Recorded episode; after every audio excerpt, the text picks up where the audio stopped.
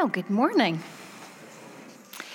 Um, if there's anyone here who doesn't know me, my name's Morag. I'm part of the Kingdom Vineyard family here. And if you haven't met me before, please do come and say hi. I'd love to meet you. It's my job this morning to bring you the third talk in our Advent series, in which we've already heard from Jim and Jesse. And if you haven't heard their talks, I'd recommend a catch up via the website or wherever you get your podcasts from. I feel like I'm a BBC presenter when I say that. I'm also continuing the theme that has emerged over the last couple of weeks holding on to hope. This morning, we're going to take a dip into the prophecies of Isaiah. It'd be reasonable to think that at this time of the year, we'd be heading to the promise of the Messiah in Isaiah 9. You might remember it. It starts The people walking in darkness have seen a great light, and you have shattered the rod of the oppressor. To us a child is born, to us a son is given, etc., etc. This is the promise of the coming of the Messiah, who will dispel the darkness and save us from oppression with the unexpected twist that this will be achieved through the birth of a baby. But if the people that were listening to Isaiah were shocked that the Messiah would come as a baby, they were going to get even more of a shock in the passage that we're actually going to look at today.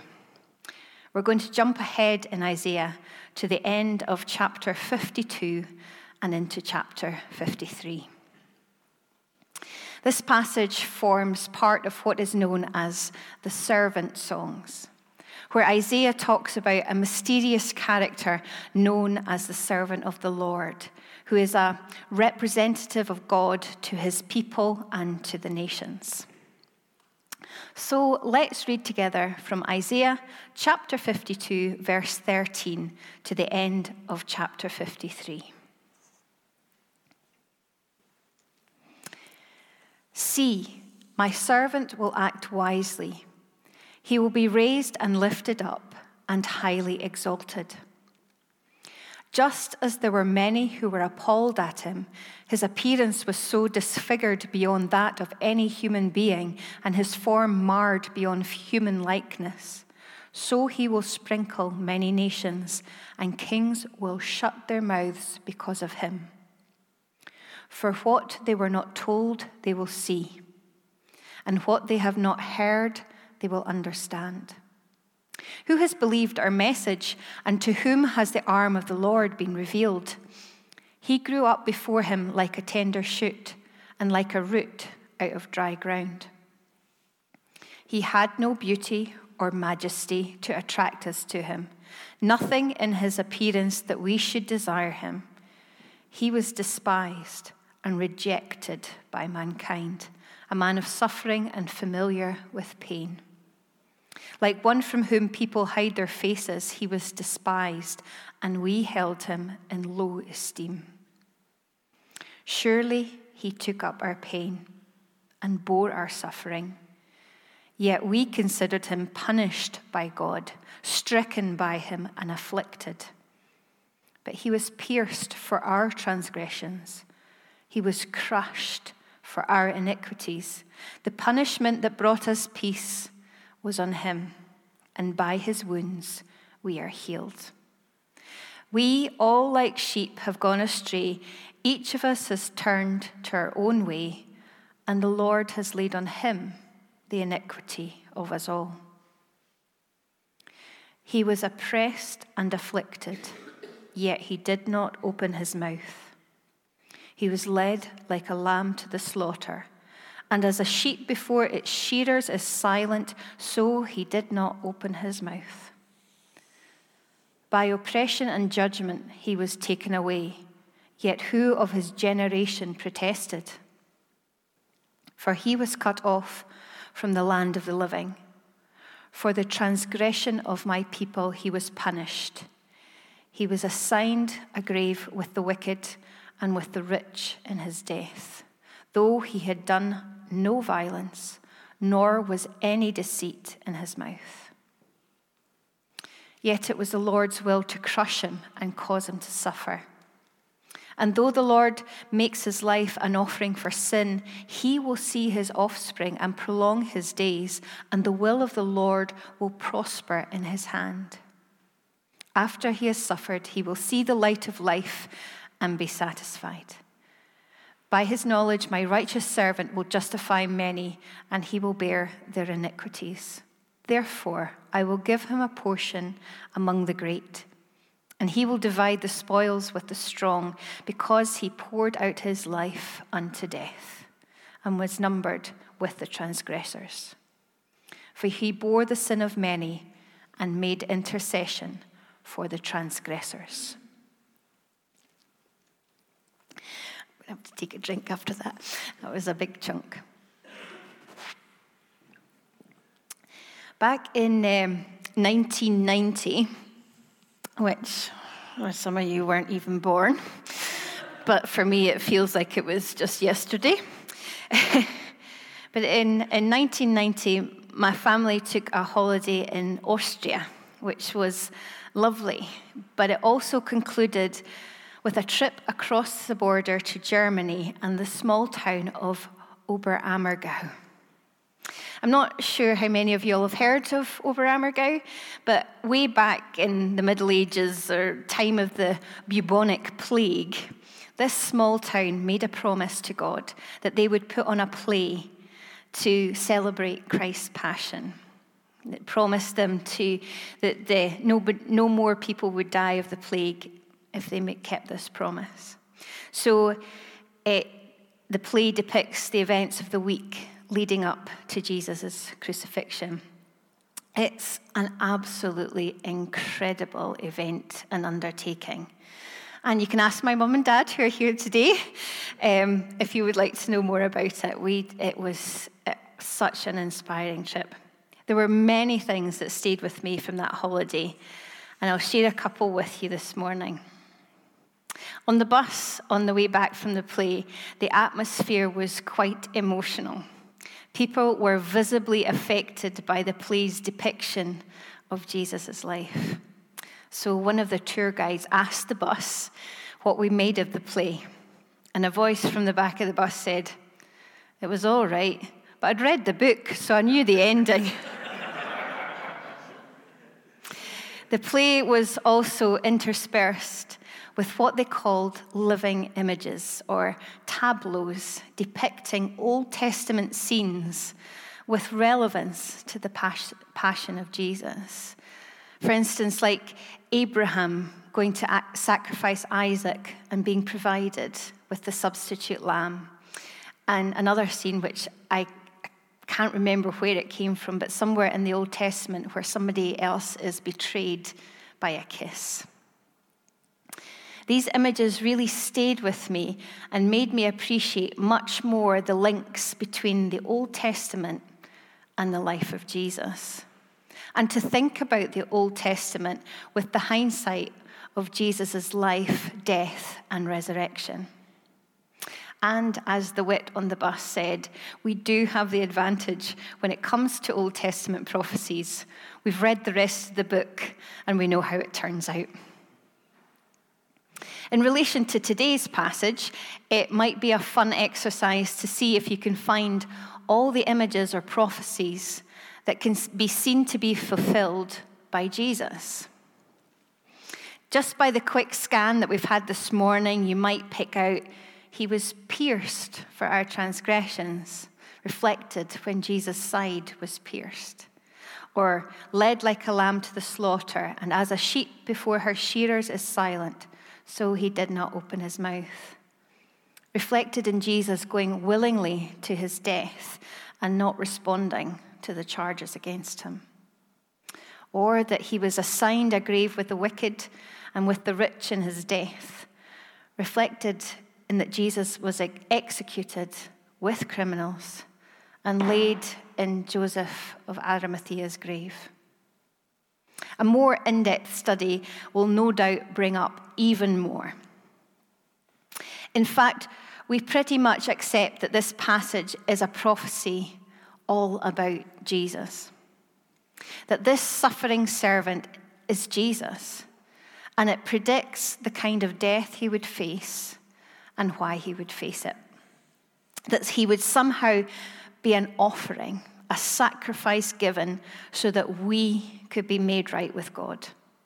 That our transgressions, our sin, our wrongdoing would somehow, through his suffering, be dealt with. This is our Savior, our Messiah. We accept that what Jesus came to save us from was our sin. The things and the situations that keep us from intimate and right relationships with God. But imagine, imagine looking at this prophecy from the other side, from not knowing how things are going to turn out Throughout a lot of the prophetic books in the Old Testament, we seem to vacillate between predictions of judgment on God's people and God's promises that He won't forget His people forever and that He has a plan to bring them back to Him and also bring nations and indeed the whole world to Him. These promises often concern the restoration of what is grandly known as the Davidic monarchy it just means a new king from David's family that would be raised up to rescue humanity. God's people, the Israelites, were often oppressed by surrounding nations. For instance, when they were in exile in Babylon, as Jesse talked about last week. When Isaiah starts talking about the servant, his hearers would be making the links with other messianic prophecies predicting this new king that would release them from their oppressors and restore their nationhood. If that's what you're expecting, Isaiah 53 makes an uncomfortable read. He was despised, rejected by mankind, a man of suffering and familiar with pain like one from whom people hide their faces. He was despised, and we held him in low esteem. We considered him punished by God, stricken by him, and afflicted. Yet it was the Lord's will to crush him and cause him to suffer. That doesn't sound like kingship. Being stricken by God doesn't sound like a rescue plan or a restoration of fortunes. But Isaiah's not here to sugarcoat things for his listeners. He is here to lay out what a true rescue plan looks like.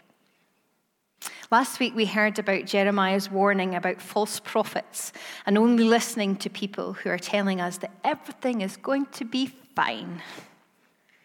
Isaiah and Jeremiah knew that it wasn't true. Isaiah uh, prophesied the exile as a punishment for God's people if they didn't change their ways, and he did that about 100 years before it actually happened. Jeremiah knew that it wasn't going to be a quick fix and that the exile would last for generations. And yet, in these passages, we find reasons to hold on to hope. There was a couple of things that Jim and Jesse said in their talks that have st- stuck with me over the week and really impacted on my reading and understanding of the passage from Isaiah. Jim misquoted C.S. Lewis. Deliberately so. Uh, it was always Christmas, but never Advent sort of meaning that, that we have a tendency to pretend that everything is fine without acknowledging that things might be tough, that there are things that we are waiting for and promises unfulfilled. And I think there are people, probably in this room, who can relate to this misquote even more directly in relation to this time of the year. The forced merriment of Christmas can grate. We can feel compelled to put on a face and pretend that everything is fine when really it's not.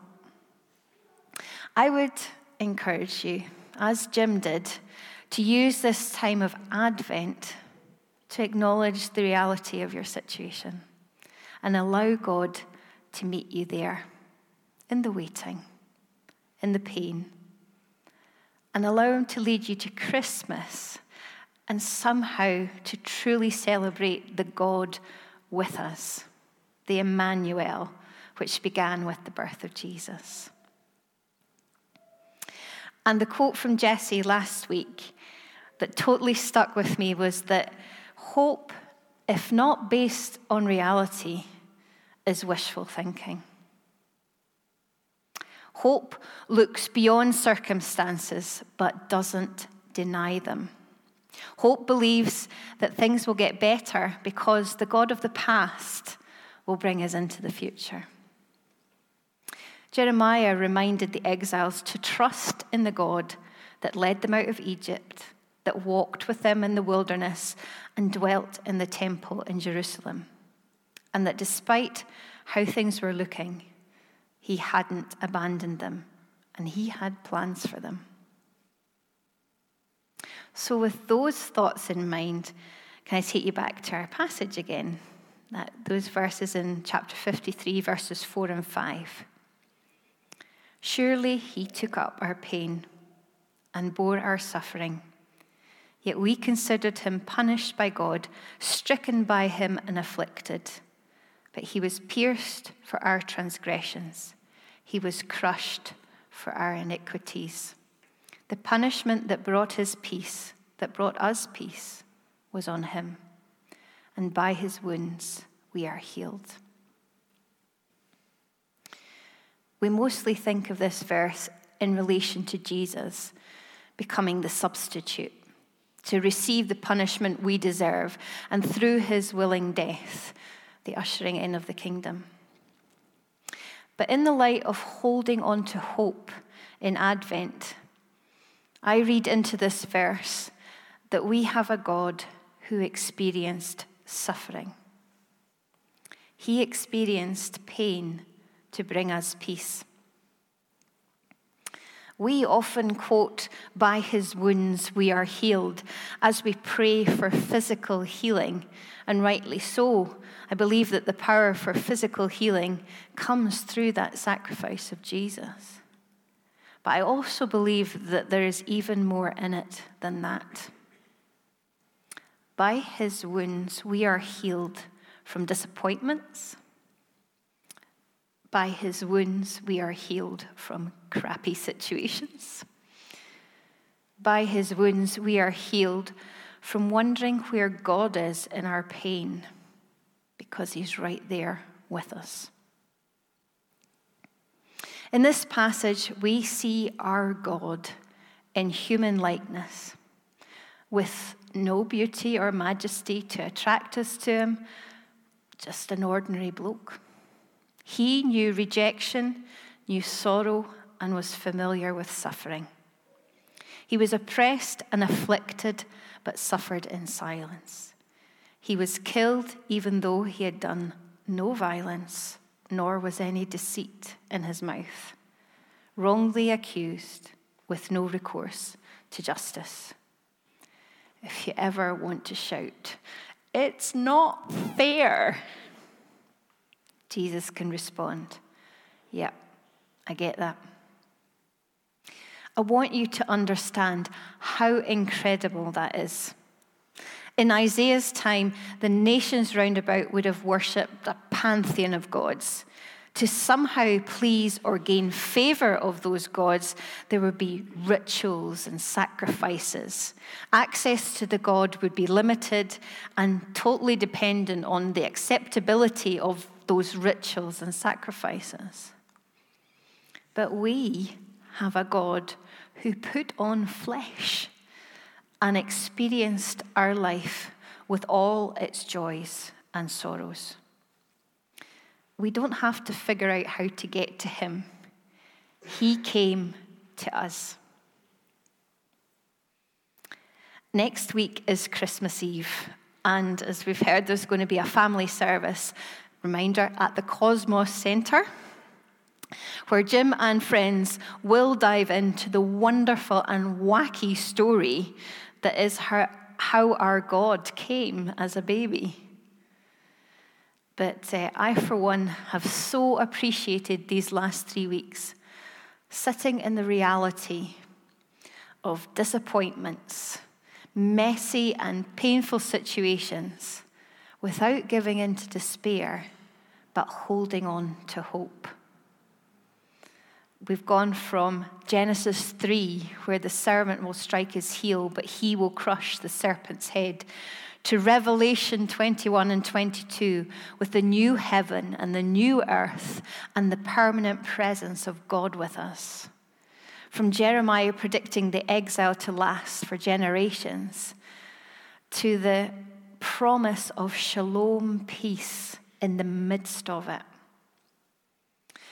Today, we looked at a confusing messianic prophecy where the servant of the Lord suffers pain and rejection to the promise that by his wounds we are healed. We have a God who experienced rejection, pain, and suffering, physically and emotionally. And because we know that Jesus experienced all that and is right here with us, we can have hope. If you're able, would you stand and I'll pray for us.